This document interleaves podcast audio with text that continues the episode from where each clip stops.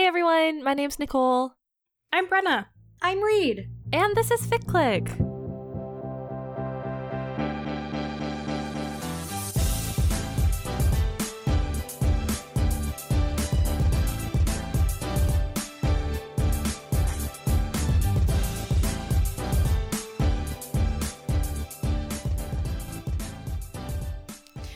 Clique.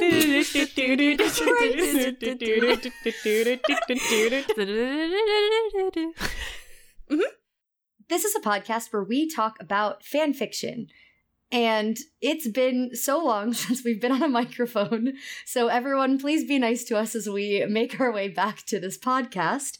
Um, and we are coming back from our summer spring break um, with a very special episode, which is my birthday episode. Wow, thank you so much. In case you missed um, Brenna and Nick's birthday episodes, which if you did, you should go back and listen. They are very good episodes. But in case you missed them and you don't know how uh, the birthday episodes work this year, the birthday host gets to pick three fan works um, of their choice. Generally, we have done two fics and one not quite fic. Um, and additionally, we have a guest of the pod on um, to talk about one of the works. So I guess without further ado, I'll just say what I'm bringing and our guest. Yeah. Okay. The first fan work I'm bringing is Le Cirque des Souvenirs by a lot of people. Hold on. Ergiad SLV, Compass Rose, Ellejabell, Epaulettes, Kit Kat 50311, Mahons Ondine, Minnapods, and Sisi Rambles, um, otherwise known as the Sentient Hive. Um, that is probably how we are going to refer to them um, in that discussion because that's a lot of names. It is an interactive fiction playable game podfic work. Um, we will get more into the details during the discussion, but we will also be joined by guest of the pod, Cassie. Very exciting. Um, and the other two fics that I am bringing are Gone to Ground by Merionettes. Oh, I didn't say what the first work was for. The first work is for the fandom The Night Circus. Okay, great. um, the second work I'm bringing is Gone to Ground by Merionettes. Um, it is for Fire Emblem Three Houses. It is Felix Sylvain. Obviously, I love them. Um, and the last work I am bringing is If You Would Only Let You by GD GD Baby. It is Wang Yibo Xiao Zhan. Wow. I am rusty at this. Shake off the rust. Shake it off. I'm working on it. Put yourself in a little um Rock what are- tumbler. What's they what no, what do they Oh. use to like remove rust? Rust-Oleum. like a sandblaster, I think. Yeah, yeah, like a power bad. washer. Ooh, sandblasting Reid would No, destroy no, them. no, no, Why do you sound so excited? I don't know. Birthday if Reid was like a statue, it'd be fun. I don't like that um I'm gonna be like at the beach with you in like two days. like I don't come near Let's you go. without Let's have sand. a sandblaster. Me trying to sandblast you at the beach would just be me throwing handfuls of sand at you. Which like would be unpleasant and I'm not gonna do it, but like it it Yeah. you know, it's different. Sand it's not gonna injure verb. you. Yes. So one of the things we have done for the birthday episodes this year, um, and maybe the only thing we did in the intro, but none of us fully remember, so I don't know. Um, I think it was. okay is uh we each will pick a like food and or drink pairing to go with each of the fan works that we think sort of fits it or fits the vibe or is somehow connected and since we are starting with the fan work that guest of the pod cassie is here for um i figure i'll turn it over to you cass what food and or drink combo did you choose for le cirque de souvenirs I love how I was giving you guys crap about forgetting what you do, and then I didn't do this. welcome a true guest wing of it, the wing it, pod. freestyle. yep, good start. Can I not go first? Okay, okay, okay. that's I'll take pity on you. Uh, Brenna, Mhm. you can start us off. Yeah, so my food and drink combo for Le Cirque du Souvenirs was hot apple cider and a like magically really good funnel cake. I feel like funnel cake is one of those things that like I'm always excited to eat it and it smells so amazing. But then the actual product is like kind of a letdown, but this time it's like really really good. You're like, "Wow, I can't believe this is funnel cake." Mm. Um it fulfills its promises. mhm. I like that. I thought along similar lines as you, Bren, with carnival food. I picked lemonade and a corn dog. Hmm. Mm. I don't really have a deep meaning. I just thought that would be a good thing to eat, like when you walk around the carnival or the fair, if you will. It was always the county fair for me. I don't think I've been to like a traditional carnival, but I think the vibes are similar. I actually did go to a carnival, but it was not on this continent, and Hmm. it had a different vibe. So okay, so my first thought was in a similar vein. I was like, okay, I haven't actually really been to that many like fairs or carnivals, but like at first I thought very similar to Bren, I thought like funnel cake, but I was like, funnel cake is not something like I would actually go for. What would I actually go for is like a perfect like chocolate vanilla swirl soft serve with like rainbow Mm. sprinkles. Um, and that feels right for a carnival, but it didn't really feel necessarily right for this fic. So then I kind of changed my mind to like, I think a more fitting food for like the vibe of this particular circus in this fan work is like some kind of like pastry with like really elaborate and unique flavors, or like, I don't know, like there's like a swirled icing, or like the pastry is like shaped like some motif from the circus, like something very specific you would only get there. hmm I like that. Like when you get a beignet at Disneyland and it's shaped like Mickey. Yeah, like exactly, but like a but like a little bit fancier. It's shaped like one of the skeleton animals. Ooh. Oh, I love that. I think I myself would still want my chocolate vanilla soft serve because soft serve is so freaking good. But Well, maybe maybe that's what the pastry would taste like to you. oh my god, it's like a magic pastry that tastes like whatever I want it to. Yeah, Yeah, I love that. Although biting into something doughy and then having it taste like like an ice cream might actually be very disconcerting. I didn't say it was a good experience. okay, now that I now that I've actually had time to think about this, which I definitely did before when we talked about this. Um, I can't wait to hear what you've been thinking about for this, Cassie. So I feel like for a food, um, for the the circus vibes and also the auditory experience, it's got to be popcorn because like Ah. the um it would be an uncomfortable soundscape to have in a podfic, but it would be very distinctive to hear someone eating popcorn. And I feel like that Mhm. the correct vibe here of like circus atmosphere that you can hear. Um, and then the drink isn't going to go with popcorn well at all, but I feel like based on something in this fic or this work, there needs to be some sort of drink that you stir with a spoon. Um, Ah. so, but I'm still imagining that this circus is like outside and it's very hot where I am. So the thought of drinking anything hot is terrible. So mm-hmm. some sort of like iced tea that you need to like stir in like sugar or something. I like that. I think it's good. As I'm just imagining someone like foleying a corn dog into a No, podfic. no, it's like really no, making me no. laugh. And Editing why? lead. I have an idea. Absolutely not. I don't even really like corn dogs. You don't have to like it. Yeah, but I'd have to eat one if I'm fully unless you just you want me don't to have find to eat a corn dog. You just have to make the sound of Oh, someone you eating just a have corn to dog. sound like you're eating a corn dog because there's so many other things that sound like corn dogs in the world. there could be. Like I feel like corn dog isn't even like a distinctive sound. It's not. it's just like you're eating something. I, I don't want to do that, but thanks for the suggestion. okay, next time. Next time. All right. Fire Emblem Three Houses. Yeah. Mhm. Okay, I'll go first, everyone.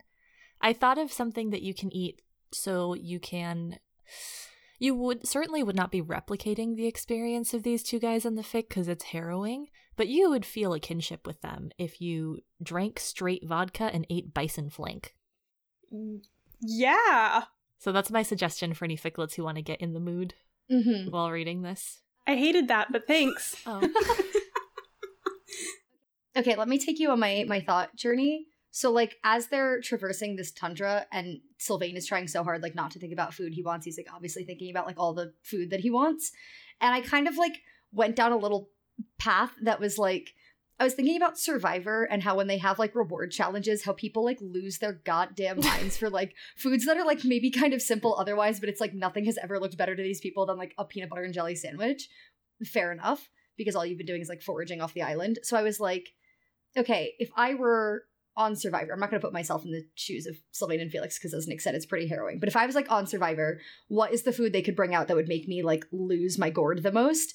Um, and I decided like really good chicken tenders with like honey mustard and fries, Ooh. like just like a proper breaded tender, not a nugget, um, and then an ice cold Coke. That is what I would want to see Jeff Probst pull out. You lost me at the end, but I like it. Thank you. Yeah, that sounds genuinely incredible. Reid, I've I've thought a lot about season 40 or whatever it was where with all of the um Winners at war. yeah, winners at war when they're on the like uh Not like exile, but the other island. yeah, fancy exile, Yeah. extreme exile. And that one guy was eating peanut butter like with his hands. Yes. Yeah. I think about just the jar of peanut butter Yeah. like all the time. Like I'm not even kidding. Yeah, it's so true. Especially as someone who like likes peanut butter, I feel like that would just have been like a deeply like religious experience to me. For Like being on the brink of starvation, someone just giving me a jar of peanut butter, like I can't even imagine how that would feel. Um, I did not go that direction for my food pairing for Gone to Ground though. Um, I was thinking about just like kind of comfort foods. And I was kind of thinking about Reid, you mentioned like the Redwall food bot. Mhm. Um, so I went with like just like a hearty vegetable and noodle stew with fresh, fresh baked rolls and like a cold alcoholic apple cider. Nice. oh my god, I love that. Fresh baked roll sounds so freaking good. Wow. Mm-hmm. We all have pretty different food experiences for the ficlets on this one, so take Yeah. your pick. We're giving them a range, whatever's easiest Yeah. and most um enjoyable for them to procure. Cass, do you want to offer? Uh, No, I'm just sitting here triangulating what this fic is like from your Oh, okay. and drink pairings.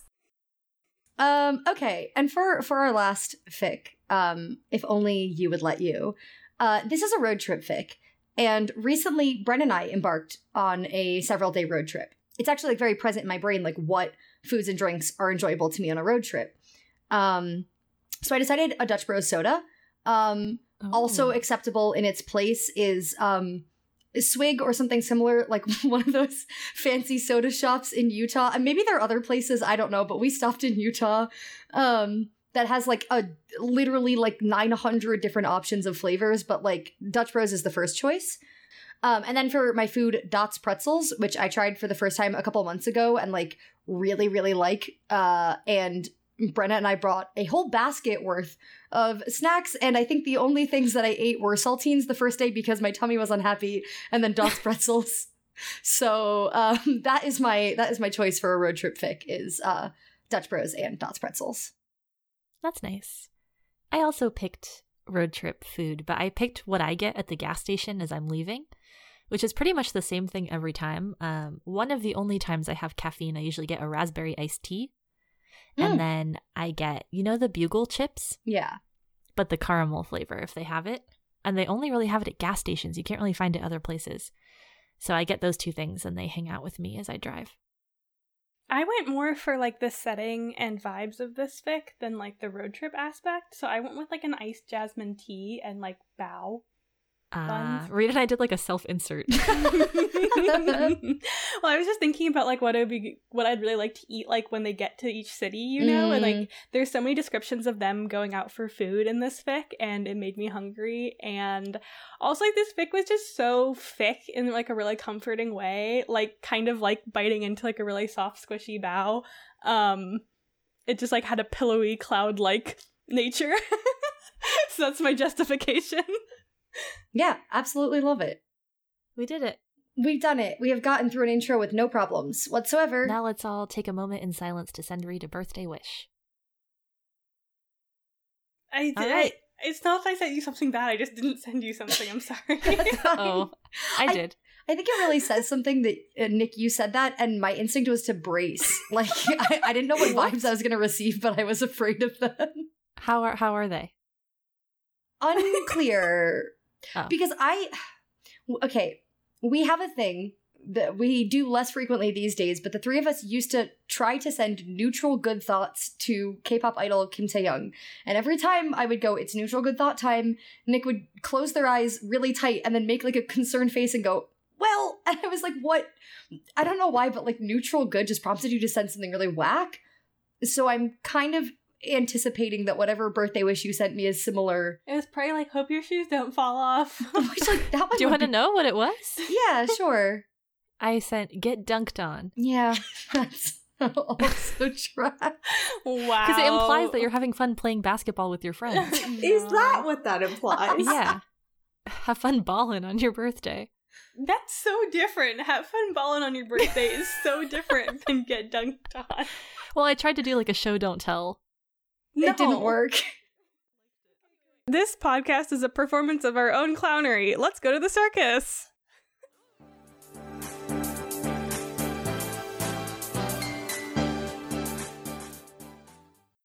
So, our first fan work for this episode is Le Cirque des Souvenirs um, by many people who I listed in the intro, but who are collectively known as the Sentient Hive.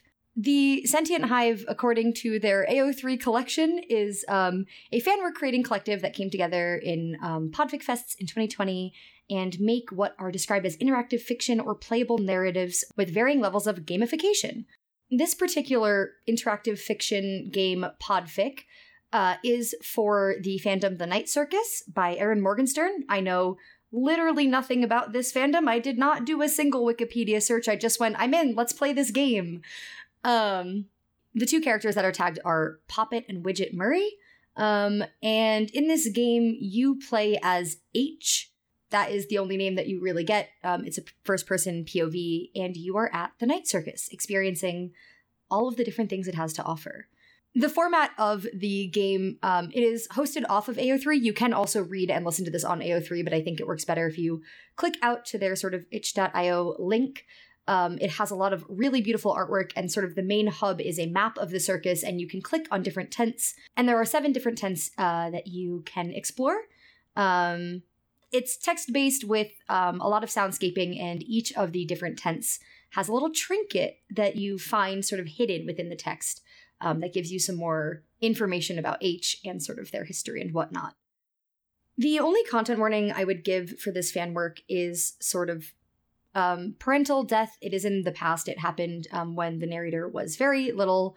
Um, and there's not really like ruminations on grief, but um, her mother's death like does center in the plot sort of of this fic, or at least like the subplot of this fic. So just know that. When I was thinking about um, what I wanted to do for my birthday episode, before I had even picked a single fan work, I was like, hey, Cassie, would you like to be the guest on my birthday episode? um, from the moment that we sort of, as hosts, discussed having guests, I was like, I want Cassie on the pod. If you have been here since the beginning, you will know that Cassie was our OG friend of the pod. Um, shout out. Living legend. Gourd archivist, among other things. Yeah. I'd been playing around with the idea of some fics in fandoms that I know we all share, like with Cassie. Um, but then I was thinking, the four of us have done pod together with Cassie uh, for the past couple of years. Um, we are sort of well versed in making niche little collaborative audio something works. And so I thought that for my one less traditional fan work for my birthday episode, it would be fun to have Cass on for this specifically um, to sort of talk about what it is like making collaborative fiction. I thought she would have like some good perspectives, um, and also just like I know that you're Cassick, you're familiar with like the sentient hive and this sort of a thing, and so yeah, that was sort of my thought process in picking this and having Cass come on for this particular discussion. As I turn it over to my co hosts and guest hosts to hear their thoughts, I will also say I don't know anything about the night circus, but Cassie does. So, Cassie, I'm excited for you to educate the ficlets on what they might need or want to know about this canon. And us, the ficlets, Yeah. but Um, also us. Great news. I read The Night Circus like six years ago and didn't really remember most of it until 30 minutes before we started recording when I was like, no, I am too curious about this to just leave it as like, I think there's references to canon in here. And so I, whatever, it's fine. I, um, tried to check out the ebook on Libby, which I did succeed at, but I forgot that you can't copy text from Libby, and my plan was to like copy bits, and I was like, ugh, fine. So I went and found a mm, less legal copy of it online, which I don't feel bad about because I actually own a copy of this book somewhere. Some I, I did at one point. Do I still own it? Unclear. But um yeah, and I sort of like looked for a couple of the names that showed up in the podfic um because i was like i cannot just try to skim this book. This is not happening. Um and i figured out who the relevant characters were and just like searched their name. And as i was going through and like taking notes i was like oh shit this is another thing i completely forgot about. Now i remember this. Like, um so yeah i think uh obviously from this I didn't really remember anything about the Night Circus except the general vibes when I played this, and I feel like that was fine actually. So I feel like the only thing I really have to say about canon that isn't like specific little references that they dropped in is just like if you look at this game, you will get the vibe of the book. It is like very sort of like whimsical and beautiful, but in kind of a strange way. And like, there is more of a story to the book than I remembered, but a lot of the things I remembered from it were just sort of like the vibes of the circus and all the descriptions and the really like lush details and stuff from it, which I think are what's important about it in this fan work anyway. So yeah, I really did not know much about the Night Circus. I feel like I've gotten a general vibe via being on BookTok, where Erin Morgenstern is a relatively popular writer, um, but I have not read anything that she's written. Sorry, Erin. Maybe one day. Um, who definitely listens to, to our podcast. Yeah. Huge fan. Um, but I think like the you don't really need to know anything to still enjoy this fan work as an experience. Um, yeah, and I thought it was really cool. I really enjoyed this one. I think I agree with um Reid that's definitely worth playing it on the like itch.io itchy itch.io um I say itch.io in my head like I don't know. Yeah. um versus on AO3 like it definitely adds to the experience um to have the graphics and everything. I just really enjoyed it. It made it feel a lot more like interactive and up to the sort of like gamified experience of it as a fic. Um, I think something that we've talked about before because we discussed another work by the same uh, like podfic collective, um, which was the Eldritch Detective one we talked about, I think, a couple years ago now. Um, something that we've definitely talked about appreciating from this group of people is their work at like sort of soundscaping and adding in background sounds to their fics. And that's something that I hadn't experienced basically since we did Eldritch Detective. I also don't listen to a lot of podfic, so that's like no shame on the podfic community. It was just like nice to experience it again. Um, because it's also like not in like the audiobooks and stuff that I'm listening to all the time. Um, but it just made it feel super immersive and definitely up the sort of like vibes aspect of this fan work, which I think probably goes along nicely with the canon material. Um, since I'm, I get the feeling that it's pretty vibes heavy, both from what Cass has said and what I've seen people on BookTok say about these books. Um, so yeah, I had a really good time. I'm excited to like talk about more of like what happens as you play through the game. Yes. I have never been kind of a lonely motherless person at the carnival before. So this fic gave me an opportunity to experience that. that was like almost a normal thought in my head before I said it out loud. Spoiler alert, it wasn't. no. Uh, you know, a, a fun experience.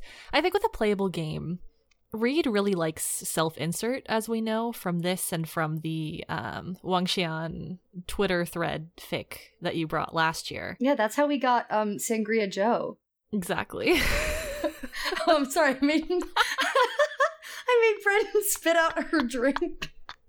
No, I saved it, but it was a oh close oh call. Gosh. I thought it was a safe time to take a sip, and it wasn't. I didn't know you had such strong uh, feelings about Sangria Joe. I've missed it. And, and Pancake about? Man Dan? Yes. Pancake Man Dan, yeah. yeah. Pancake Man Dan and Sangria Joe are a love story for the ages, and I've missed them. I agree wholeheartedly. Um, yes. Anyway, I don't know. It's fun to like. I am a gamer. Hashtag gaming. Uh, but I don't play games that require you to fight people usually. And so this one didn't, and I loved that. Much more up my alley. Um, I described it in pre discussion kind of like a pop up book more than a video game. Like you go through and it kind of expands out into new sections and you get to read a little bit more and get more context. Um, but if when you popped it open, it like detaches and you put it in your pocket and then you like take it with you. So I guess like just finding stuff on the ground, same thing. anyway, I had fun. wow, I'm getting back in the zone as a Fic Clique host. This is amazing. It's like I don't know if any of you guys ever had like the Dragonology book when you were younger, like any of the yes, no, I had Dragonology yeah, and Egyptology. But like, it's, yeah. it's that actually a book where it has little bits you can take out and put in your pocket. So true. That's so true. Yeah, I had so many of Yeah. those when I was young. Wow, good times. Yeah. So that was fun. And then also, yeah, just like recalling times that we as a collective have created audio works that feel almost more like audio drama than an audio book, especially when you're constructing the writing at the same time as well. So it's just a cool thing. It's cool. I feel like what the Sentient Hive does is such just like a delightfully fanish experience of a bunch of people getting excited about something together and making something really cool and not really worrying about the boundaries of like what is or is not um, marketable or um, quote unquote normal. Like just do something fun, figure it out as you go, and then do more cool things with all the skills that you've garnered and the people that you collected along the way. So love that. Yeah. Um, yeah, as Bren mentioned, we have done one other Sentient Hive work on the pod, and it was Eldritch Detective. And that one, I think, definitely had more of a gamified aspect or like more branching paths. This one, as we discovered, um, there is one path, and if you can't, you have to be, you have to be on it. Um, you can visit the tents in any order you desire, but if you try to leave the circus before you visited all of them, the game is like, ah, ah, ah, go back. And then, spoilers, you actually never leave the circus. Um, yeah, when I was picking um my fics and fan works for this episode, I when I was thinking about something I wanted to do that was like a, a little bit less traditional fic, I immediately thought about some sort of playable game because we know that we love Reid's Video Game Corner. Um, but something like Eldritch Detective or the other works that they have up are very involved and take many, many, many hours. Um, and as fun and cool as I think they are, uh, that felt a little bit daunting, um, both to like have a guest on and then also to talk about two other fics and then also just for our first episode back in several months.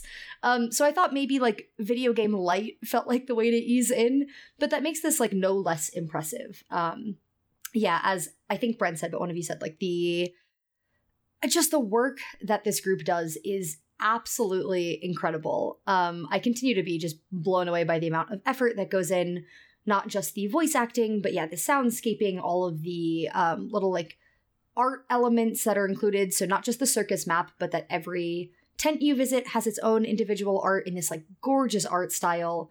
Um, the four of us are definitely accustomed to making things, uh, as Nick was saying, for the joy of fandom and not because you think it will launch you into untold BNF popular heights.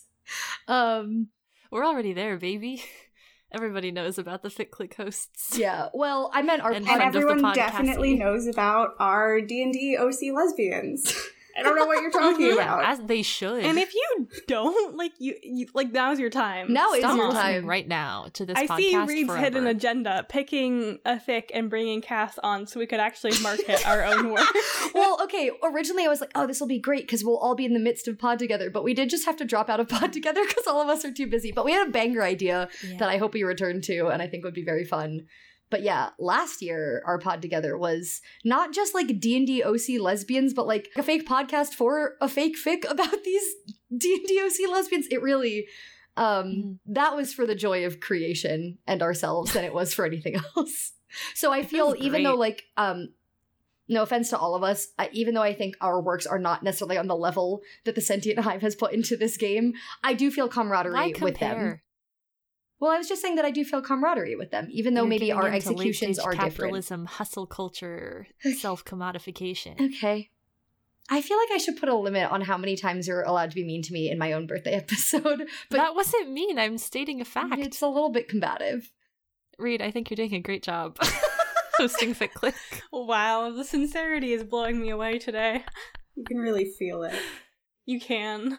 Also, we did talk about the idea of doing some sort of like interactive thing for Pod Together one year, and then we were like, that's a lot of work, actually. what if we did an easier the version? sheer logistics. I can't imagine being in charge of a sentient hive project. Are you kidding me? Hey everyone, here's five million moving parts.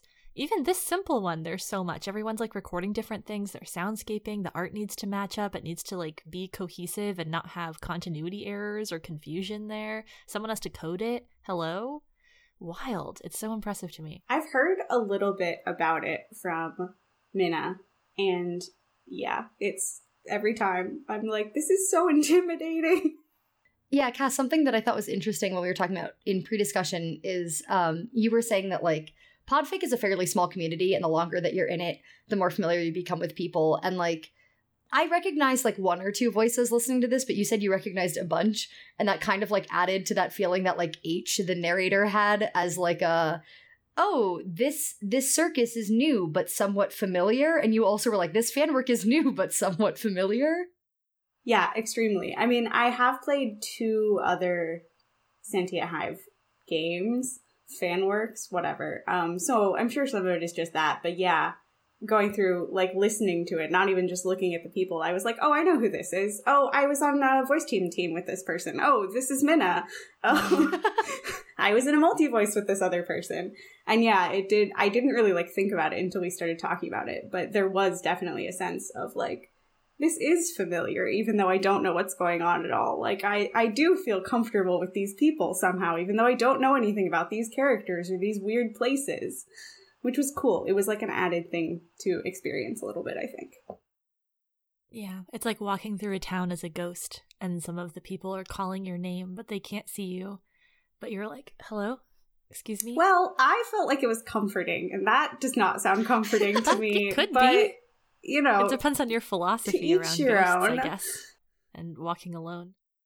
Yeah, I mean, to Nick's point, maybe we should talk a little bit about what happens in this Yeah, fan yeah, work. probably. um, which I mean, th- honestly, isn't that dissimilar from walking through a town with ghosts? um, but I do agree that that sounds more ominous than just like recognizing your friends who have participated in this fan work. Um, in this, you as the main character, H, um, have stumbled upon a mysterious circus at night, and you're sort of exploring the different portions that the circus has to offer. It's like you can go to the Clockwork Orrery, you can go to the Buried Treasure, you can go to the Frost Cart. Like there's a bunch of different places that you can explore, and each one has a different uh, little like kind of two to three minute audio clip that you can listen to, and there's also the transcript, like the writing of the same thing. Um, so you can listen and read along if you want. But I highly recommend listening because that is one of the things that's so impressive about this work. Um, and in each one, you kind of stumble upon something that's like been hidden there as well, and those pieces all connect back to your uh, late mother's life, and you start to realize that she probably had connections uh, to this circus. spoiler alert, your mother is a character in the book The Night Circus. And I totally didn't realize that until after looking that up today. That makes sense, if I'm honest. I feel like with the level of detail that this group puts into their works, like I have to imagine, as you were saying, Cass, that there's like a lot of references to canon. It's just that um they are never really doing things in a canon I'm familiar with, so I am just here to vibe and play a little game. Yeah. And I think too, like, each of the different sections has its own little vibe. Like, it's very fun. They have the same kind of poetic language. This also is something that impressed me the fact that, like, it didn't feel like a bunch of different people writing stuff. It felt like the same tone and the same narrative voice. I'm sure it being thick of a book really helped with that to kind of keep things consistent. I think they actually only have one person write it usually. Like one or two people Oh, write the whole thing usually, and then they split up recording it. I think they changed that up a ah. little bit for the longer ones, where they'll be like, "Here, you do like this section of it that's sort of split off." But like the on the AO3 post for this one, they have the credits on the last page, and it says that all of it was written by Airgiod SLV, Oh, which amazing. is wild. Airgiod Also, so We stan Huge fans of Airgiod Airgiod SLV. SLV. Yeah, this this podcast is a fan. Okay, well that makes a lot more sense then. Yeah, because I was remembering Eldritch Detective. I know it was broken up quite a bit because there is a lot of writing in that particular fan work. Yeah, it's fun though to see like that they have different energies like from place to place. It really felt like you were going different places, even though um, the prose had that same lyricism. Like the frost cart was a very fun little like ah ha ha shaved ice. this is fun. Uh, versus like the diving bell, which um, maybe was a little bit less cheerful, I suppose you could say. divisive. Some might say. yeah. Yeah, um, I was saying in pre-discussion that uh, when I first read this work, I did a little bit of listening, but honestly, I was mostly reading the text because, um, despite the fact that we went on break for like two months, I used absolutely none of that time to do anything for Fic Clique, so I was scrambling last minute for birthday picks. So it goes. Um, and so I just wanted to make sure this was like something I wanted to bring. And so when I came back to it a second time to like really get into it, I was like, you know, so the diving bell is kind of what it sounds like. You get in a little submersible and you go underwater and you see mysterious shapes in the distance and some fish and some weird sounds. And then you come back up and maybe there's music, who knows? And then your little secret trinket is like a, a blueprint, like diagram of the bell um, made by your uncle. But you're like, it's the same initials and the same thing that my uncle makes, but surely it's not my uncle. And I was like, shaking H, like, it's your uncle. Yeah, no, Truly probably it not. is That's probably your a uncle, coincidence. girl, like obviously. but like one of the things that really struck me is when I went back to that section again and like listened all the way through is I was like, this became so much more ominous. Like when you are down in the depths and you're seeing shadowy little things, there are just like sounds in the background, like not singing, like not like siren singing. You get a little bit of that later, but just like off-putting sounds. And I was like, oh, this one became like, yeah, again, way more unsettling. Um, which was my feeling. But I did look in the comments, and the person who this was gifted to, because this was made for Yuletide, was like, if I could live somewhere in the night circus, I'd live in the diving bell. It sounded so cozy. Like my friend and I could be there. And I was like, bestie, no. That's so cute. I mean, I love that they had that reaction, but I was I was not there with them. No, I don't think like circuses are known for really sturdy, well constructed equipment either. like that was what was stressing. I was like, we're going, oh, we're going down. Like, okay, this is but you this is die, a magic girl. circus, so like, I guess. and it's also I was like, there's screws like gonna fly off. You're gonna drown in this bell. I don't like it. Um, yeah, I mean, the diving bell also stood out to me, although less as being ominous and more as I'm trying to remember the order I did them. Um, like I went to the different places. I think, yeah, I think the diving bell was the second thing I did. I think the first thing I did was the Four Seasons ride, which is like very fun. It's like a little like sort of you you sit in a little cart or boat. I don't remember, and then you just sort of go through a little ride where it's like each of the four seasons and you sort of have a, an atmospheric experience in each one. Um, but the soundscaping on that one, at least that I was hearing, I was just listening out loud outside. So very possible I missed things in some of the audio, but um, that one was much more like sort of here's this sort of atmospheric background noise and a little bit of like music or like, you know, for the winter scene, I think there was sort of the sound of something going through the snow. Um, but it, it felt much more to me like this is a mood setting. And then I went to the diving bell one, which is very specifically soundscaped of like, here is the sound of you stepping into a metal thing. Here's the sound of a door closing. Here's the sound of the chain lowering you down in the bell, um, which was like much more immersive uh, in a way that I thought was super cool. And I liked the fact that they sort of varied kind of the approach of like, you know, it wasn't all entirely like this is like a literal soundscape of here are the sounds you would hear getting into and out of this tent, um, combined with the ones that were a little bit more like this is just atmospheric mood setting. Um, I thought that was super, really cool, and like kind of added to the you're experiencing all these different things feeling. Mm-hmm.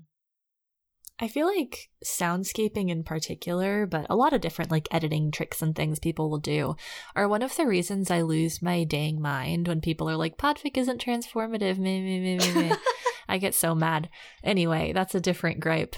Um, but it is so cool to see the ways in which translating something into a different medium can offer so much space for like additional pieces that add to the whole.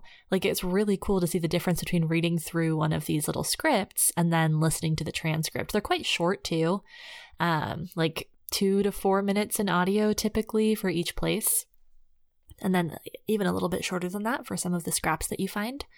Uh, but there's so much packed in because they can do so much more. There's like this layering aspect that I really, really like. And with something like this by a group like this that is written for audio, it just gives so much space for that kind of interpretation. And I think it really heightens the experience of taking in a fan work like this, especially when like the source material is so atmospheric. It's cool to see like that. It makes so much sense as a translation of the night circus specifically.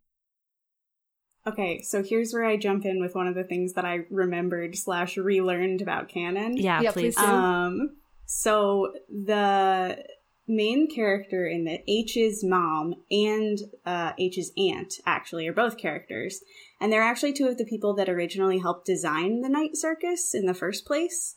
Oh. Um, and we never exactly find out what their role is in the book.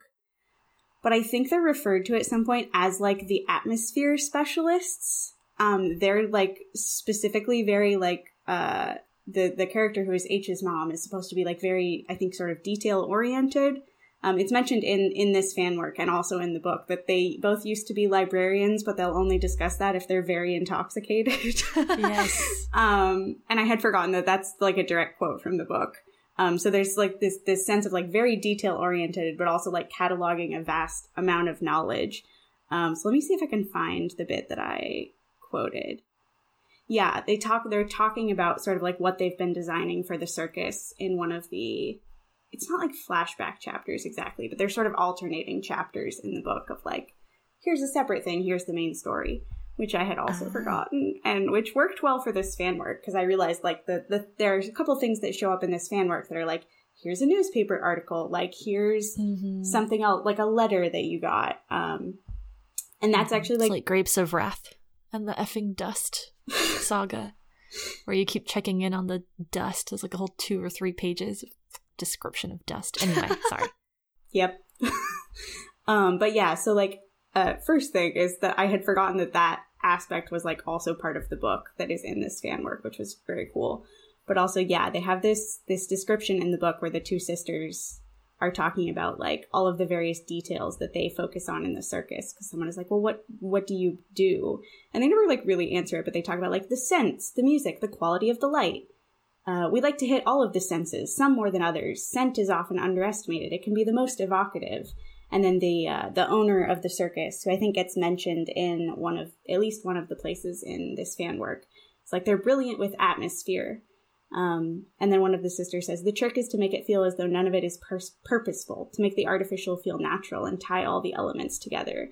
And I was like, now I understand why this fan work like exists the way it mm. does um, because that's something that I think about a lot with the Sentient Hive stuff because I'm always like, obviously they have this sort of tradition of like we make like an audio interactive game. And like how do you choose like especially when they're doing a pod together one where it's like you can do anything like how do they choose what kinds of things will work well for this? And obviously this one was the yuletide treat. Fill unclear. Um yeah. but yuletide would almost be harder though because you have to offer fandoms. Yeah. If you signed up, it could have. Been I do want, yeah, I do wonder if it was a treat, but um, so like obviously this one they didn't have the choice of it, but I can totally see how they would see this and be like, oh, this could be a really good piece for us to do something with because that's like a hundred percent exactly what they do in this in this podfic is like build all these little sort of like sense because especially even a lot of the descriptions of this fic are very focused around like the smell in the air and what you're hearing and what you're feeling and uh, even beyond like the sort of soundscaping aspect of it that's like very present. So yeah. I was like this is so much better than i thought it was even and i already thought it was very good. No i just i think it's really impressive how well they managed to like make something that now that i've refreshed my knowledge of canon does feel super super true to canon and like very tied in but also something that is really a delightful experience on its own without any context at all. Like that's really impressive. Amen. Yeah. I think that is um a perfect way to sort of end cap this discussion.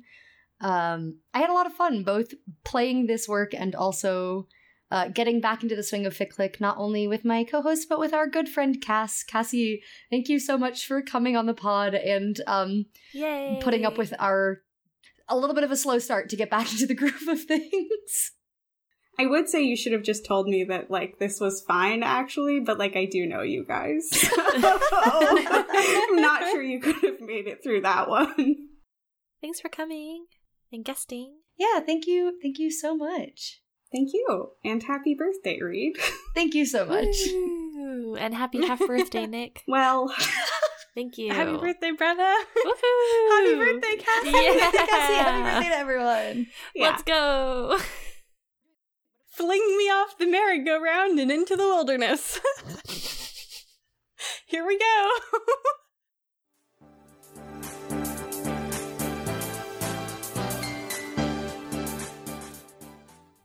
My next fic for this episode is Gone to Ground by Merionettes. It is for Fire Emblem, Three Houses, the pairing Felix Sylvain, as always. We love them on this pod, or at least I love them, and then I force my co hosts to witness them. I love them. I'm so We glad. love yeah, them. currently, um, well, Brenna's Zoom background was fitted for the last fan work, but currently, um, Nick and I are each in front of a Felix and Sylvain, which is bringing me a lot of joy. I call him Fraldy, like all the true fans. I the think he would legitimately stab you if you could say that to him. See, I feel like my problem with like liking Sylvix, Sylvix, um, my problem with liking uh F- Felix and Sylvain is that like I feel like if I ever experience any canon content, I'm gonna be so let down and disappointed. yeah, that's fair, That's honestly. like this has happened too many times now where I've gotten invested through fan works and like people posting on Tumblr and stuff, and then I go watch the actual thing and I'm like, See, but I don't. I think it's kind of unlikely that you will ever pick up Fire Emblem Three. Houses, the video game. So I think you'll be fine. Don't tell me what's likely. Yeah, Reid. Like, She might. I said unlikely. I didn't say impossible. Reid, I'm a gamer. Yeah, and that's why they call us Game Clique as like a nickname. Oh, actually, you know what? This will be a good a good place. Yeah. Um, since I said all three of my fics technically, if you squint, have video game aspects, but this is the most video game. So, um, theme music here. Reid's video game corner. Okay, great. Yeah. Okay, for the first time on the pod, I have brought a canon compliant, or I guess future fic, but yeah, canon. Um, Fire Emblem Three Houses fic. I think that's right. Right. I brought a space fic and a cowboy fic. you brought two space. and I still always think it's set in space, and it's not. It is so not. space and space cowboys. I was like, this is an AU because they're not in space. no, this one is canon. Um, so this fic is set in the future from canon. Uh, the canon of the game is extensive, but what you need to know is that um, there was a war for five years. This fic takes place two years after the war's end, and this fic assumes you took the Blue Lions route, which means sort of like the homeland that Sylvain and Felix are from, uh, won the war, and now they're trying to deal with sort of the aftermath of that this fic in specific is Sylvain trying to broker peace negotiations with a nearby country, uh, Sreng. I don't know if that's how you say it. It features very little in the game. Like the most you know in the game is that like Sylvain's territory borders this country, that there have been years and years of war and skirmishes and invasions. Um, and Sylvain is trying to put an end to that. Uh, so he appoints himself diplomat heads into Sreng territory. He's been there for a couple of months. Um, and then Felix shows up and he's like, This is a trap. You're going to die. And Sylvain is like, I am so good at negotiating and I trust these people and they're not going to kill me. And spoilers, he is wrong. Um, they do try to kill him. Um, and that launches Felix and Sylvain into um, going on the run in the wilderness of this tundra, trying to make their way back to their homeland so they can be safe. With that, um, I guess the content warnings I would give for this fic uh, are there is violence, like there is fighting, um, and with the violence, there is major character injury. Um, it is pretty present and pretty severe. Um, we are in Sylvain's POV, and he is going through it um, because when is he not in fanfiction? Yeah. True. Um, and additionally, just sort of the general context of like they're no longer actively in war, but just sort of like war has shaped the setting, wilderness survival, etc. Uh, this fic, I think, does not shy away from really ramping up its like tension and its stakes. Um, it's pretty difficult for them out there. So that is the heads up I would give you for this fic. This is a fic that I had had in my marked for later for about a billion years. Every time I was in the Sylvain Felix tag, it was like staring at me, and I don't know why. I kept being like, another time, another time. And then um, in last year's rec exchange, the person who was gifting fics to me recommended this fic. And I was like, okay, I get it. I have to read Gone to Ground by Merionettes. it's a sign. It is a sign. Um, and I fully get why it is like so high up in the tag, and I think why it is a really beloved fic. Um, I think this author does a very good job at keeping the stakes high. Like I said, like the tension feels very high. Um, I really liked the sort of dynamic between Sylvain and Felix and the characterizations they have here. They feel like pretty true to who we know, but also it does give you a little bit of that like future, like trying to settle into something different, something that isn't like actively in wartime. Um, I love them. They're in love. They make me feel bonkers. Um, and I just thought it would be nice to return to Fire Emblem for my birthday because Sylvain is my blorbo. I said that to a friend recently and he laughed at me and went, I don't know what that means. And I was like, I don't know how to describe blorbo to you. I'm so sorry. And then he Googled it and I was like, I guess that'll get you close enough. anyway, my co-hosts, um, yeah, I wasn't sure how this fic was going to go with you guys because it is, as I said, much more canon than um, the previous fics that I brought. Um, so I would love to hear your thoughts and experiences reading it. Yeah, what I'd like to say is don't underestimate me, Reid. I enjoyed this a lot. I thought it was a really good fic. Um, I did read it interspersed like in bursts with a 92,000 word canon compliant K pop fic. And that experience, I think, definitely added to my enjoyment of this story. Because um, I was just having a blast going back and forth between two tabs of fics I was enjoying a lot. And it was really, uh, it was a choice I made. And it's not one that I necessarily regret. Um, I like Sylvain and Felix as a pairing. I like the fics that we've read for them. I was trying to remember who wrote the one in space. Like, Mediest a similar name, but not yes, I was author. like Meat Girl. That's definitely not it. No. Mediest. Yes. Anyway, um, I don't know. I think these guys are cool. I'm always gonna enjoy a dynamic of like the serious one and the kind of like roguish quipper, if you will. Um, if you're listening to this and you also like those dynamics, I would recommend Winter's Orbit and Ocean's Echo by Everina Maxwell. They're books. Um, just if you want the Sylvain Felix vibe, not quite, but like sort of close. anyway, um, I'll talk about this more later, but as you may or may not know, I'm a huge fan of what I call hashtag the devotionisms in fic and in pairings and fandom. It's what makes Bodyguard AU like my favorite trope of all time, and I loved it in this story. I think it's one reason I really like these two characters too. They both have this like real weird homoerotic well of devotion for one another that I enjoy. So I thought it was good. It was fun to get to know the canon a little bit. Reid keeps bringing fics where they're in space, so I'm excited to get to read them um, on the ground. and that'll be fun. So yeah, those are my thoughts. I thought this was really good. Thank you. I bring one fic where they're in space, and that just sets what the canon is for you both forever. Yeah, that's super true. I always imagine them in space. They're not supposed to be in space. Apparently, this is canon. I don't know. I read it sort of as like an AU of the space. yeah, right. Same.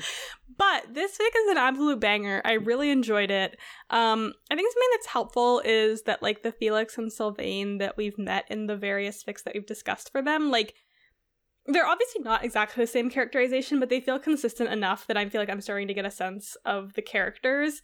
Um, and I enjoy hanging out with them even when they are fucking struggling in the wilderness, um, as they are here. But yeah, I really, really enjoyed this fic. It has a lot of like tropey stuff that I like in terms of like what few tropes it employs. like this is not a tropey fic but the few tropes are ones I like. so that was good for me personally. I think Felix and um Sylvain are just like an easy couple to like in the fics that we've read for them. Um, so I'm I'm always down to read more. I will say like this is a gripe not with this fic, but just like with Fire Emblem. I always think it's Felix who has red hair. Like that just makes sense to me in my brain. Um, that's just your own issue. No, it's a gripe with the character design of Felix and Sylvain. um, so like Sylvain should be a brunette. Like I don't know what to tell you other than that. like they were so wrong for that. um I'm sorry, Sylvain is a brunette and Felix with like bright red hair. oh yeah, that's what I always Felix imagine. with the red hair feels really wrong. Like I can picture Sylvain as a brunette, but I can't picture Felix with red hair. That feels not good. I totally can. I've imagined him that way every fic we've read when I'm looking at your screen right now, I'm certain that that one's Felix and that one's No, I have my blorb behind me. Yeah, Felix. No, my blorb, Fraldy. anyway, um, other than that, which I guess is just a personal struggle, um, I thought this was really good. I this fic definitely like ups the stakes quite a bit throughout its chapters. Like things get pretty intense, and had I not been like 99.5% sure that this did not have major character death as an ending. Um, mostly because I think Reid would have warned us for it before uh, like reading. And I mean, it doesn't have it as a major archive warning, but you never know. Sometimes things can slip through. Oops, I forgot to tag that I killed my main characters. If I hadn't been like 99.5% sure that this did not have major character death as an ending, um, largely because I think Reid would have warned us if it did, um, I really would have been concerned for Sylvain. Shit happens to that boy in this fic, and it's not good. But I enjoyed my reading experience of it because I think you often don't get stakes raised up to that level in fan fiction. Um, so I without it being like super whumpy or like major hurt no comfort kind of fic. Mhm. Um, so I definitely like liked that sort of quote unquote like realism that was happening here. Realism in the sense that like it would be very hard to survive the situation he's in, and it was hard to survive the situation he was in. Mhm. Yeah, and even with Whump, I feel like the stakes are lower sometimes, specifically because you know that you're going in and this this blorb is gonna get wrecked, you know, versus a fic like this Mhm. where you're like not really sure what's gonna happen or when, um, or how bad it is or isn't gonna get. Yeah. Yeah, I mean, when I first read this fic, um, I just sort of went in. I didn't really closely look at the tags, and I definitely also had that feeling of like, I didn't scroll back up to see, but I was like, is he gonna make it? Like, did I just like unwittingly sign up for MCD? I didn't. He's fine, but like, it gets real close there. I think the timing of reading this fic also worked really well for me um, because upon Brenna's recommendation, I have been listening to the Queen's Thief series by Megan Whalen Turner, and the many of the books like the the theme is basically like road trip, but just like on foot travels with some amount of peril. But the fifth book is like two people on the run trying to avoid people that are like hunting them down and going through stuff. They have the stakes are high for them, but I think um there's like some injury. It's like not it is not as bad I think for them as it is for these two at least on a micro level. Um Yeah, like the stakes are very high for Costis and Kamet if they Yeah. get caught, but there isn't the same level of like injury and like survival peril happening in the Queen's Thief book that happens to Sylv- Sylvix. I can't say I've just combined it. Um, that's happening to Sylvain and Felix here. Sorry to jump in. No, you're exactly right. Um, but I've been loving that series, and I really loved that book in particular. And so I think coming fresh, uh, like off of that book into this fic, I was like, I am having such a good time with this, even as the characters are like absolutely fucking miserable. um, because yeah, I guess just to give a little bit more context, so Sylvain has been in these like peace negotiations for months. He feels like very close to sort of closing the deal, and it would be historic. And when Felix shows up, like in disguise. He's like, "We've got to go," and Sylvain is like, "No," and then like he almost gets murdered, and like his closest guards almost get murdered, and slash some of them do. Um, and it's just the two of them on the run, trying to avoid uh the sort of Sreng people who are hunting them down. They don't fully know where they're going. They're just sort of trying to make their way to the border. And then Sylvain gets severely injured and like basically pushes himself to the brink of death trying to get the two of them back He gets stabbed, bro. he does get stabbed um and it's like all of it is tough like it i think as brenna said like realism as much as you're going to get realism in fan fiction but like it really does not shy away from how difficult and horrible this like journey is for the two of them. And i just i liked that feeling of like sort of not just the tension being high but how the stakes kept getting raised and raised and ra- like first it's just like oop we should be keeping an eye out for water sources. And then it's oh god felix fell in the river. And then it's oh god sylvain has a wound that is festering. Sylvain is becoming increasingly weak. Sylvain is probably gonna die um i just think this author did like such a good job dragged by his ankles. yeah literally like passes out and felix is like dragging him like i will not let you die and sylvain is like it'd be better if you just did though Yeah. and i'm screaming Yeah, I think for me, one thing I really love about this story is how early on you get a sense of their relationship. Um, I described it as like established mutual pining. You might know if you listen to the show. It has it's been a minute since we talked about this, but we do often like it when they're not like nice to each other, but they're still in love. and that's very much a thing here. Like there's such a lack of sweetness in their relationship, and yet even like when Felix first shows up, you can feel Sylvain's yearning for him, but you can also feel his trust for him, and that makes me lose my mind, obviously. So I just really liked how, and they don't even exchange that many words early on. Felix is like, yo, it's a trap. I came to get you. And Sylvain's like, I'm good, thanks. And Felix is like, no, you're really not. Eek. And Sylvain is like, haha, it's all good, bro. The line where Sylvain is like, trust is a hook and he was the fish. And I was like, oh, Sylvain. Mm-hmm. Mm-hmm. And oh my gosh, and that one's showing up again later too. So good. Anyway, yeah, there's a line where Felix basically is like, You said you trust me, so trust me. And that is the thing that gets Sylvain to be like, all right, fine. Basically, like if if he trusts literally anyone in this world, it seems to be Felix. And then later we get a lot of nonverbal communication during the running away and during combat and things. They have their little code.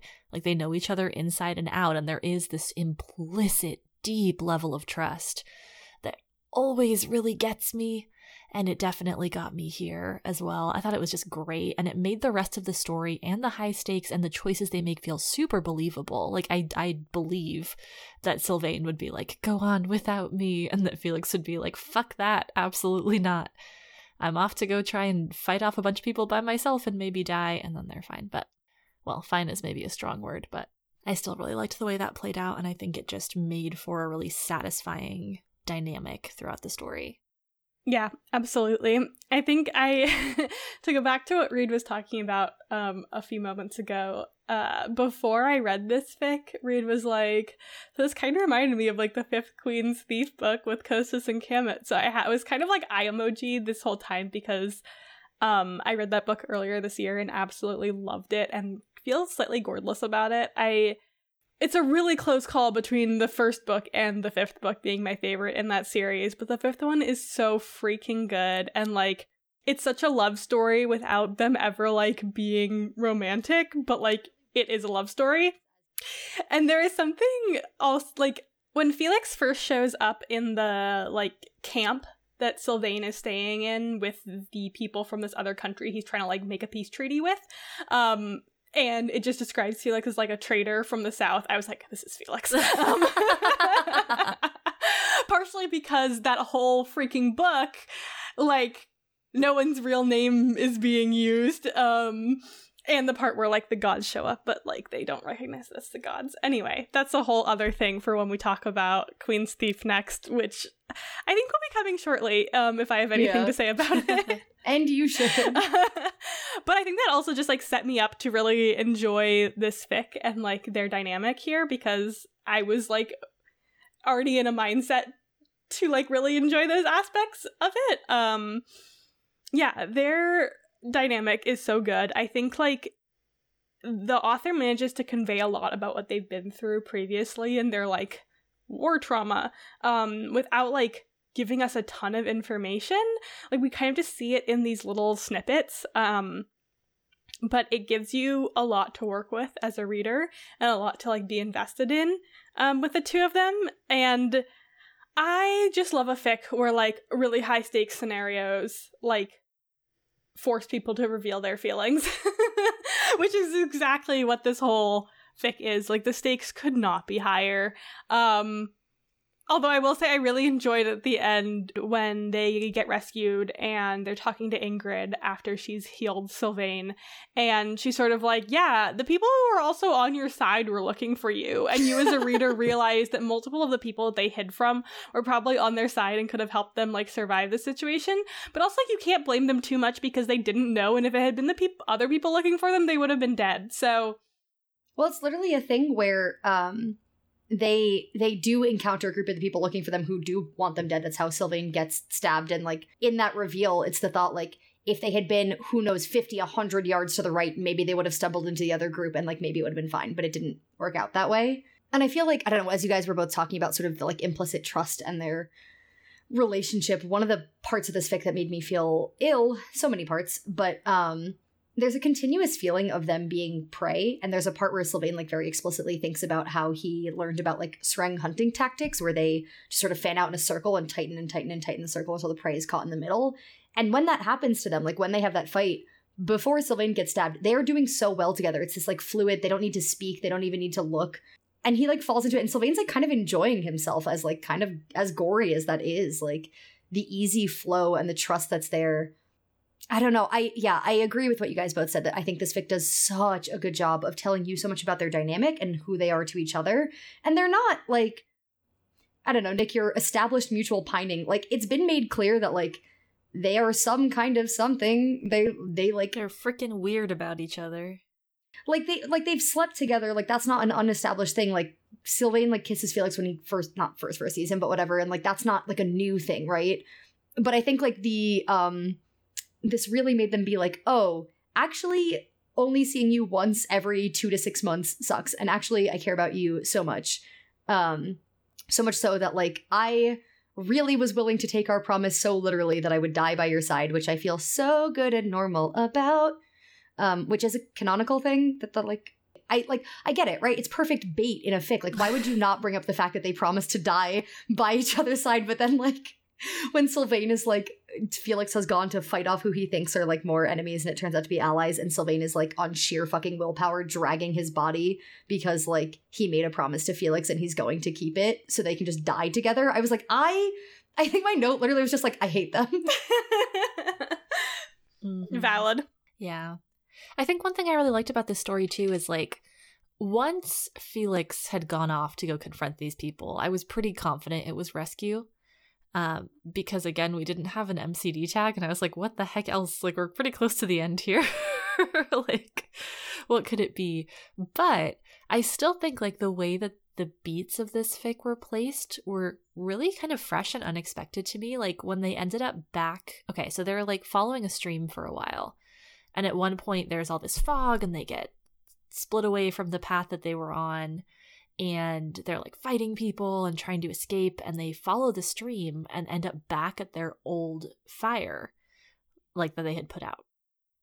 And it's this moment of like, oh shit, because Sylvain is stabbed and bleeding and likely infected uh, by this point, and they're trying to like stagger their way another full day out to the border and they've accidentally backtracked for like an entire half day and it is this very like stomach dropping moment for them in the story and also it felt so weirdly satisfying as a reader for stuff to get worse. Like i think sometimes when things get worse in a very like save the cat format type way where it's like oh everything's darkest at the 11th hour and of course something's going to go wrong i get so bored especially with like action movies and things like that i'm like asleep while they're making the plan so i'm like it's not going to work because it's save the cat so I really liked that this fic seemed to break from some of that like tradition, I guess. Things just didn't happen exactly when I expected them to, and I really appreciated that because it kept me really engaged throughout. I felt that way even from the start. Like when Sylvain is so convinced that it's not a trap, he's like, well, if it's a trap, it's by other people. It's not by like the main like chieftain that I've been talking to. Like I know him, I trust him. And then it turns out he was wrong. And that like he did well enough in his negotiations that maybe he postponed yes. his death, but like it was it was him the whole time. Like I was fully expecting like oh Sylvain would be trying to lock down this negotiation and some outside people or some like traitors from within the camp were going to cause a problem and it was exactly the way that Felix had said it and I thought that just sort of set the tone for things being slightly different than you'd expect them to play out. Yeah, also like I really appreciated that even though the wilderness survival might not be like 100% accurate, like Felix sure does seem to recover from his hypothermia pretty quickly. Um I appreciated that it was like not completely unrealistic. Like I enjoy wilderness survival stuff to an extent. Um like this is exactly how much I enjoy. I enjoy it when people are like have to be creative. The peril is kind of high, but they do get out. I don't enjoy it when it like all goes to hell and then people eat each other. Like the, that's not where that's not for me personally. Um, but I think like wilderness survival skills are really interesting. um, so that was like another part of this that I found very like engaging. I don't know, like I think I was a little bit like, oh my god, I haven't left myself enough time to read this fic because I was genuinely worried that I hadn't left myself enough time to read this fic. And the beginning was like hard to get my footing in. There were a lot of OCs and like the political stuff that Sylvain is dealing with at the beginning, I just didn't I it took me a little while to like get my bearing. But then once they're on the run, I felt so pulled along because of how high the stakes were. Um and I really liked how the stakes like developed like we kind of went from just it just being like okay well if they get caught they die to then being like if they don't have like supplies, they die, and if they get caught, they die. To being like, well, if Sylvain's infection like kills him, he dies, and if they don't have supplies, they die, and if they get caught, they die. Like it just kind of kept piling up in a way that I found like really engaging. Um yeah, I don't know, I just enjoyed the high stakes aspect of it. I think it's been a really long time since I read a fic that had something like that. But I've been reading a lot of like published books that are more in that vein. Um and just like enjoying that vibe. Um, so I found this really satisfying in that regard. I want to just read a line from the first chapter because what I was talking about with their like initial kind of re encounter and all of the trust that's there, I feel like is written really well too. Like the prose is really effective. So this is from uh, Sylvain basically being like, All right, I'll trust you, Felix. And then it goes, This. This is as familiar as I need and here you go, as watch out and duck. The give and take, sharp but fond, more familiar even, all the way back to childhood. The kind of thing you don't think to miss until you're traipsing across the country to and from the capital, the ruined countryside, your family's manor, the middle of fucking Sreng, doing all the things that have to be done in the new piece. I just really liked it, this sense of like, this is what we have to go through and deal with and this is what it's like for the two of us to be people in relation to one another and it's hard but it also is familiar and like means a lot to both of them I care them so much. Fraldvain.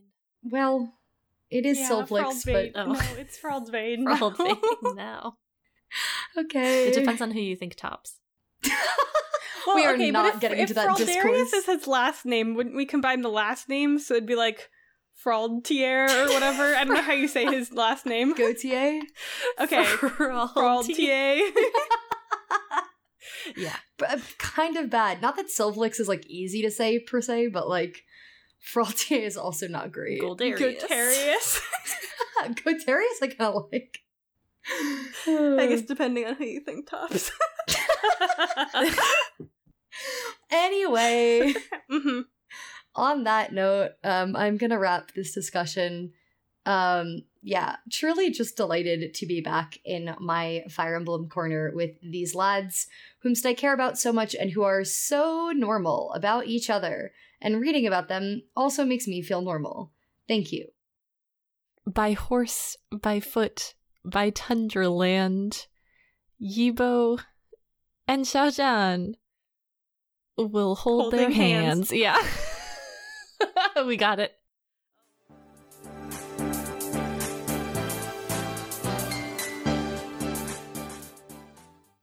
And my last fic for my birthday episode is If You Would Only Let You by GDGD Baby. It is Untamed RPF, Wang Yibo Xiao Zhan. Um, and yes, as mentioned, it is in fact a road trip fic. If you listened to our, I think, year end review recap, whatever we name it, minisode, you will know that um, at some point last year I went on a bit of a bender and just read a lot of fics for this pairing um, specifically by this author. Um, even though, again, I have seen a maximum of like mm, 12 or 14 episodes of The Untamed. Sometimes you just, I don't know, sometimes you have a niche, and this was mine. Um, yeah, so I felt pretty sure that I wanted to bring a Yizhan fic for my birthday, and I thought it kind of had to be GD GD Baby since they are really the author that I don't know anything about them as real people. Every bit of like quote unquote canon information I know comes from this author. Thank oh, you. I thought you meant you didn't know anything about GDGD Baby as a real person. Well, I was also like, don't- valid. I super don't know anything about GD GD Baby other than the fact that they write very good fan fiction. I guess I know that GD GD Baby runs the like um oh my god what's it called the holiday the way where you say nice things about people anonymously. Oh, yeah, Mm, the yeah, yeah. love me Yeah. Um so they they run a nice fandom event every year and that's about as much as I know about them. Anyway, this fan fiction um as with many Yizhan fics or at least the ones I've read, this fic is also a future fic where it is a number of years out from the Untamed. Um, Yibo and Xiao Zhan have not talked in about like three ish years. Um, it is New Year's, and Xiao Zhan had sent Yibo a bunch of drunk text messages that were basically like, I'm sad. I don't know what the fuck I'm doing with my life. The weight of fame is crushing me. He doesn't remember sending any of these. Yibo shows up at his door and is like, We are going on a road trip to fix your life. And they do. And it does not totally fix Xiao Zhan's life, but it is a good start. I just I liked this fic so much. I I love a road trip fic. I think this was an excellent execution of it. Um, this fic had a lot of tropes, and I thought all of them were done really well. Um, there was much in this fic that I just really liked about their relationship. I really liked the Xiaozhan of it and sort of his character arc and growth, um, which I'm excited to get into. I don't really have any content warnings for this fic, um, but I guess maybe my one like caveat or asterisk that is also in the author's note is that for these two real people, uh, fan fiction being written about them actually did have a pretty significant impact um, in their life in China and like on their careers. Xiaozhan's specifically, um, these authors' notes say like, "Hey, I wrote this fic before any of that happened. Just this is a world in which none of that happened." Um, and there's definitely some suspension of disbelief, especially knowing what happened. That applies uh, to the end of the fic. But again, this is fan fiction that make believe space, and it like is not present in the fic. I just figured I would note that if you are someone who is sort of familiar with uh, that situation. As ever, my co-hosts would love to hear your thoughts. Yes, I'd love to share them. Um, I really enjoyed this. I I feel like this has been in my marked for later for like a million years, and I don't know why I didn't read it. I read a lot of other GD baby fic, and I don't know why I never read this one. Um, I think honestly part of it was just like it got a lot of hype within like the small universe of Yizhan fic. And sometimes I get scared that like something's not going to live up to what I would like it to be. So then it was always this like eternal promise of like maybe this will be a great Yizhan fic. And like it was. It totally lived up to that. But sometimes you just have that feeling of like what if this is the one good Yizhan fic I have left and then I click on it and then it's bad? Um but I was really glad that this sort of pushed me into finally reading it because I had a banger time. Um, I really enjoy GD GD Babies uh, writing. They are a very experienced fic writer. Like they have a ton of works on AO3, and I think that really shows. Like I think their fic just feels really confident and like established and knows what it's doing. Um, I really like the sense of place in this fic and the characterization. Um, this just like really hit. It was very fan fictiony, but like in the best way possible. Um like if this stuff had happened in a published book, I would have been like, "Whoa, wait a minute, don't we need like more setup?" But that's like the joy of fan fiction. You can kind of just jump right in. Um and any like re- like revelations about prior relationship kind of moments are just sort of like enticing and exciting and I do love that as like in both this fic and the um what was our terrible portmanteau? Um oh, Fraldvain. Gotarius. Fraltier. Fraltier. yeah, that's what I wanted. Oh, okay. Um yeah, I think both in this fic and, and the Fraltier one we just discussed, um, that sort of feeling of like they're they already know each other really well and there was like something going on. The Fraltier was much more of like an established, at least situationship. I wouldn't necessarily say it was like a relationship. Um, but there's like there's feelings there hundred percent. This one there's like also feelings, but it's like more complicated and also they haven't like I don't know, it's it yeah. Um it's also much more like real world, so there is some struggling with like can you be a gay man in the Chinese entertainment industry? This fic takes a very nice route that I don't think is actually available in real life presently. I wish it was, but I am not con- in control of um, China's political uh, views. So kind of wild if you were it would be really wild and everyone would say what the hell is happening? Yeah. who made that girl in charge? And i'd say i don't fucking know. Get me out of here actually. This is too much responsibility. Um, but anyway uh, i really enjoyed sort of their like kind of getting back together as people, like just reestablishing what a friendship even looks like before like a relationship aspect. Um, that was just like really satisfying to read. Um, yeah, I I love the potential for a good road trip story. Like when it's done well, it hits so well, but I've definitely read some that were like quite disappointing. Um, this one was not. I feel like part of that is like they go to enough places. um, and I really enjoyed how each of those locations and settings that GDGD Baby chose like brought something new to their journey as both individual people and like the getting together aspect. Yeah. I enjoyed this. I don't I don't really know about Yizhan. I have as we know, I haven't seen The Untamed. I've read a lot of future or uh, I should say modern AU fic, however.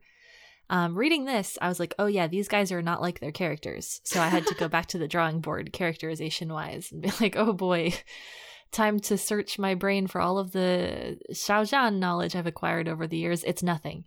So I learned a little bit about him reading this. Um, yeah, this is just not uh, a fic base or fandom I've been in before. So I was pretty much reading it as original fiction um, with like a little tiny bit of context that I was sort of gripping as I went through. I learned some things as well. I read this fic in front of Brenna in person. Hey, Bren, thanks for coming over. Um, mm-hmm. It wasn't just so that I could read this fic, but that is what thanks happened. Thanks for having me over just for like two hours while you read this fic, and I kind of napped on your couch. Yep. yeah, it was like she was sitting there, and every once in a while I'd be like, "What?" Um, notably about Yibo racing mm-hmm. car motorcycle racing. Motorcycle. What on earth? What? Wow. Where does he find the time? I just don't know. Uh, yeah, I do agree. I think sometimes a story that is like a string of tropes doesn't really work for me because it feels like the author wanted to write the tropes. But in this case, I'm sure GD GD Baby did want to write these tropes, but they felt like they were serving the story in a way that I really liked. And they also felt connected to one another and like the logical conclusion of the previous trope would lead into the next one. So I loved that. I thought it was fun. Um, I did get lost at a few points. I was like, who's that? I don't know. Who's that? Mm, what are we referencing? Who knows? But that was fine. I think if you want to read this, you really can, even without like pretty much any context, because I had almost none and I still had a good time and thought that these guys were um, MFEO. That's my internet slang. You're gonna have to spell that one out. Made for each other. Ah, thank you so much. Obviously, come on, come on, read. So You're sorry. literally the youngest of us. You should know this. I okay. I I should have also established um on my birthday episode no lying about your age. I mean, yeah. I was gonna say I'm lying about your age, but that's not true. I'm just putting myself in front of you. Yeah, I mean, I think just to name some of the tropes that are in this fic, so you have just like the general road trip um, you have the sort of uh, carrying a torch or like pining for several years that like comes back to surface when they see each other. There's like a little hint of sick fic. Um, there's meeting the parents before you've defined a relationship. I don't know if that's like a trope trope, but it feels like one to me. And like seeing the childhood bedroom. Seeing the childhood bedroom for both of them, absolutely. Also, a separate, I don't really know if this is a trope or just a theme that we very much enjoy on this podcast, and a big reason also I wanted to bring it is fame. The crushing weight of fame. What parts of yourself do you get to keep? What do you give up? How do you get to still be happy when you're Slow famous? down. I'm gonna rip my shirt off out of excitement. okay. Wow. What an energy to bring. But I it's just it. how I feel about this particular theme. Yeah. No, I, I figured this one would be something that all of us enjoyed, uh, particularly Nick, but I know we all have a lot of feelings and thoughts about it. And yeah, I think I kind of alluded to this, but something I really like about this fic is um Yibo shows up to drag Xiaozhan on this road trip for an interminable amount of time. Um and a lot of it, like, yes, it is sort of they're getting together and they're sort of acknowledging of we were flirty, we had a something on the set that we never really that like Xiaozhan explicitly at the end of filming was like, we cannot pursue. But like a lot of it is him just being like, coming to terms with how deeply unhappy he has been and like not really knowing how to slow the roll of like okay well i've thrown literally everything. I've thrown myself into making sure i wasn't a one hit wonder and i don't really know how to like slow down and like find joy or like find myself in my life. Um and i really liked both that that was sort of like a thing that he was struggling with like that there were other things happening in this fic that were not just about the romantic relationship. But i also really liked the progression of that throughout the fic I like that when it started, he really had no idea what he was running from or what he was trying to untangle. And by the end of the fic, it explicitly says, like, two weeks on the road is not going to solve all of his problems, but it has given him a start. And I really liked that too, because I think if he had gotten back and he's like, to his assistant, his like, oh my god, his assistant who has put up with so much, God bless her. If he hmm. was like, I've done it, I know exactly how to be happy, I fit all of the pieces of my life back together, I'd be like, that's you couldn't have done that in 33k. We, we need another 50 more. baby, I don't know about that. yeah. Um, but instead it felt like it was done realistically or like realistically for fic standards, whatever you want to say. But yeah, I just I really liked the sort of pacing of that and the way that that plot or theme developed. Mm-hmm. Well, his struggle is that he's like so famous and he has so many things to do and he's so busy and those pursuits are all related to kind of maintaining the level of fame that he has. But like there's also something weirdly relatable about it. I mean, I know we're famous through Fic Clique, but even if we weren't, like I still feel like there is a relatable sentiment with regards to feeling like your life is a train that you can't get off of and it's just moving and you're like, "Uh-oh, I put too many coals in the steam engine." This is an old train. and now we're just flying down the tracks and there's like no way to stop it. And so I really like in this case that like Yibo shows up early on and he's like, I'm kidnapping you from your life for a little bit, basically. My people talked to your people. It's all good. We're going on a road trip. Let's do it. And that disruption is the first step of figuring out okay, if the train has paused, it's sitting at a station, if you will then I have the option to get off of it. I have the option to buy a different ticket. I have the option to plan to get off at the next stop or like there's just it is so real to feel locked into choices you made when you were younger. And I really like the way this fic kind of portrayed and navigated that. Yeah, I think like not to get too into real life stuff with like real people fiction, but I will admit that like I pretty much stopped reading uh Xiaozhan Yibo fic post the sort of like 227 incident um, that involved fan fiction about them and AO3 and China. Um, if you don't know, you can find a lot more information online. I am probably not the best spokesperson to represent the facts of what happened, but it just like made me really sad for the people who were impacted by it and how it played out. So even though I very much hold a mentality of like, you know, when you're writing RPF, you're not saying these things should happen. You're saying, like, what if I play in my little fantasy world with my little Barbie characters? But it was definitely like jarring to see how it can impact people's lives um, and not just in a sort of like don't google yourself way um, because this was certainly not a like situation like that. Um, so it's kind of interesting to come back to these characters after such a long time away from them. I've definitely like interacted with like the characters that they play in the untamed and stuff but i hadn't really interacted with the rpf side and it definitely made me feel really nostalgic for the era that i was reading fic for these two and i was also just like deep in land of the untamed and like untamed fan fiction and stuff. Um that was just like a really exciting fandom moment for me because it had been a while since I felt very like consumed by a fandom and also like there's so much content. Like there's so much behind the scenes people writing so much fic like just felt like an endless treasure trove. So on the one hand it was like really exciting and nostalgic to like come back to these characters and also just like read a really solid fic for them. But on the other hand, there was this feeling, especially with the themes of like fame and the impact that fame can have on you, that I was just sort of like that little like emoji um at certain times, which again is like not about GDGD babies fic. It's just about like it's interesting to see when things play out in real life how that can change your experience of reading a fic that like was anchored in a very particular moment. Um and sometimes it's bad sometimes it's good sometimes it's completely neutral.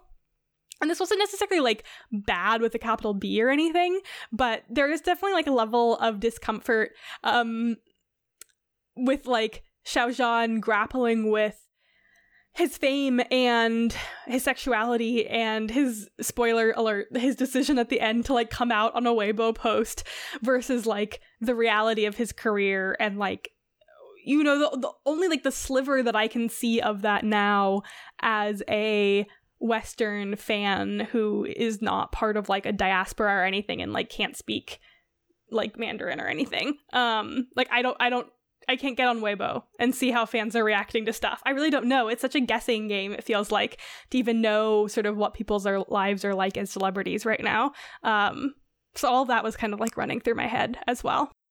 In terms of realism, though, like one part I did really enjoy about this fic was so you're kind of in the back of your mind thinking like how the hell did Yibo like manage to take this time off for himself but also like manage this for Xiao Zhan. and I thought it was really funny, but I also like enjoyed the fact that like at some point you realize that basically Yibo was supposed to be on this like sponsored Audi promotional video making road trip and he was basically like, "What if I unplugged the camera and made this a vacation?"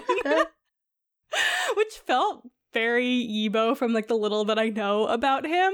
Um so I like I I thought that was really funny, and I appreciated like the nod to kind of making this a little bit more realistic and how it would actually work for two people who are this busy to like actually take time off. Mm-hmm.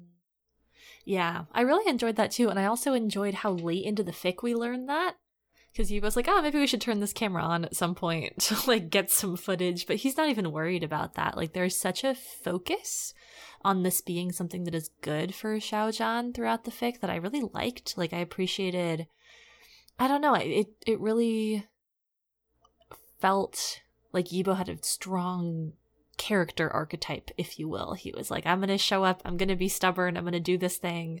It's going to be great. You're going to stop overthinking and we're going to have a fun trip. And so it really worked in the sense that not only are we getting that side of him, but we are also getting the side that like was able to plan this out and was able to really like think things through and make sure it was going to work for the both of them with the least amount of like pain of flinging yourself off the train as possible. I'm still on my train metaphor. He like showed up in a um what is it like what am I thinking? There's like a villain in some cartoon that rides around in like a flying saucer and that has like a claw. I I don't know. Am I making this up? I might be. I mean, you might not be, but I, I don't just know. don't know very many cartoons, Yeah. so I'm not helpful. Just imagine Yibo in a little flying saucer with a claw, snatching Xiao Zhan off of the train of his life that is like a runaway train. That's the vibe. I mean, also in um, sort of in reference to the Yibo took an Audi sponsored trip and went off the rails with it. Um, and then also making this about how Yizhan in this fic make me feel deeply unwell. Jajan is saying to him, like, basically, like, hey, thank you for taking me on this trip to help me fix my life. And he says, good problem solving. You're in a problem, Yibo says. Is it so hard to accept that people who love you want to help you? Jajan says, uh, what are you even getting out of this? Send me the toll bill at least. Love isn't transactional, Zhan-ge, Yibo says. I keep trying to tell you. Which, like, I feel so ill. And Nick, you were saying, I don't know, like the, the archetype that Yibo is just sort of this like steadfast, like, I don't care what my responsibilities are or what yours are. I don't care what this like sponsorship by Audi thing is supposed to be. Like, what do you want? What do you need? But also not like forcing Jajan into anything, very much like letting him come to things at his own pace and at his own conclusion. And sort of underneath it all is this like, because I love you and I care about you, and just like there doesn't need to be a why. You don't need to deserve it or earn it. The fact of who you are is someone that I care about and someone who I want to put this effort into. And Jajan like slowly accepting that for himself. it's a lot. One other thing I really liked about their relationship is I always really enjoy when characters like re encounter each other later in life or have to kind of learn things about one another over again. That didn't feel completely like the like point or focus of this story, but there's a couple lines throughout where Xiao Zhan is thinking, because we're in his point of view, um, like, oh wow, like Yibo really grew up in this way or he really grew up in that way, which I thought was very sweet. It was like very interesting to see like Whereas before he had to go like walk him around and introduce him to the other castmates or whatever on presumably the Untamed. Um, now it's like he's making his own friends and there's this vibrancy and like confidence.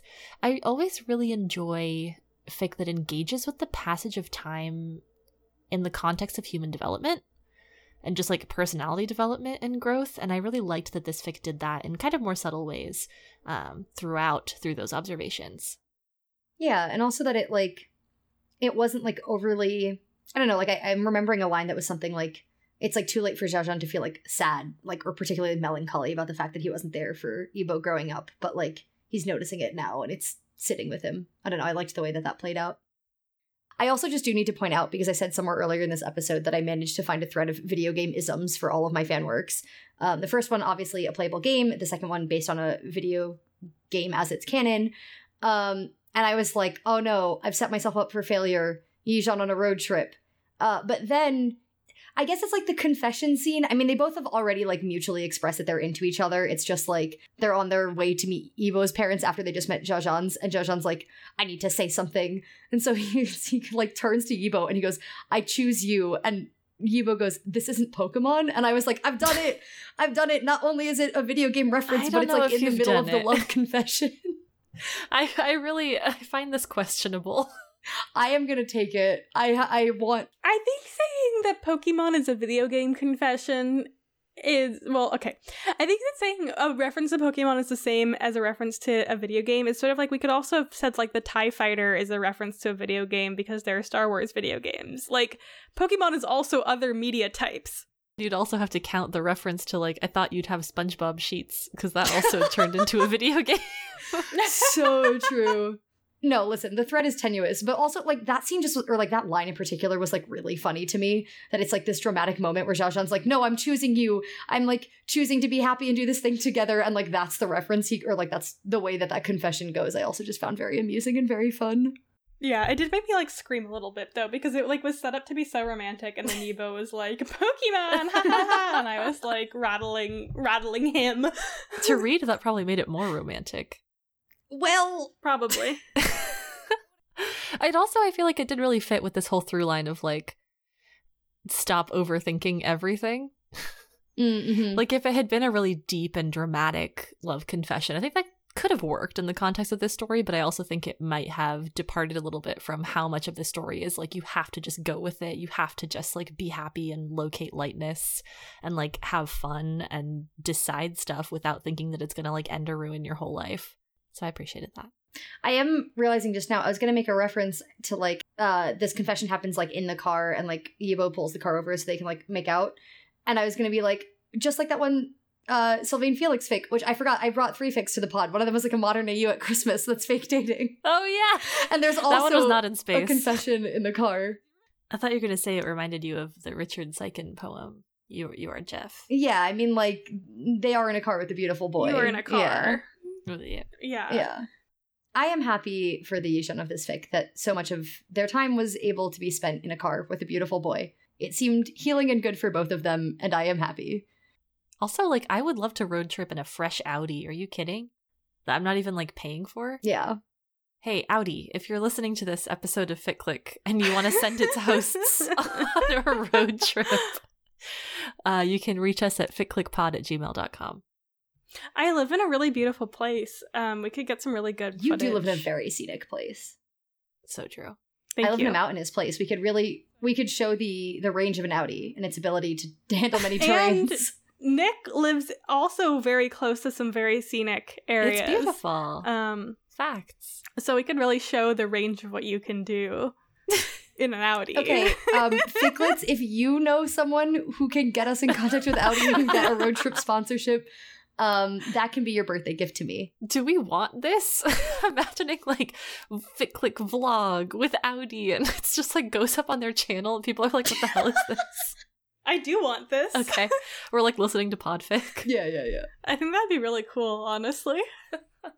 Yeah, you can do this as a birthday gift for me. Thank you so much.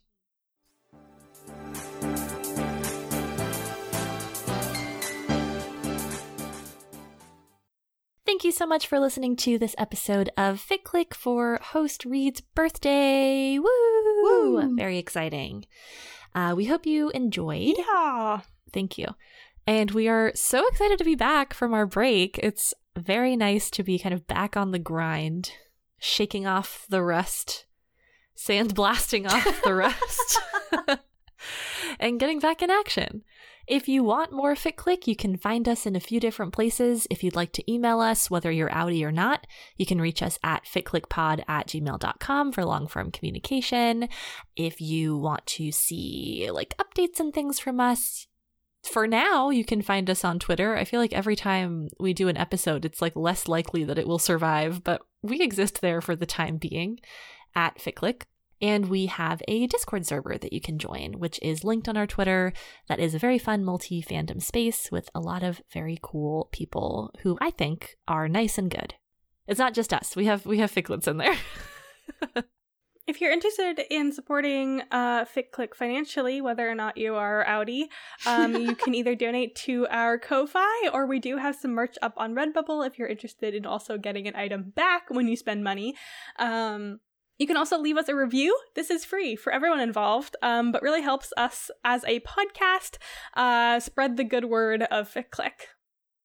I like the implication that we might be paying for reviews. No, I'm just saying you don't have to pay to write a review. We're not paying you to write a review. Ficlets, if you can't connect us with Audi, this could also be your birthday gift to me is um, leaving a review. Our next episode will be a regular episode coming out on August 4th.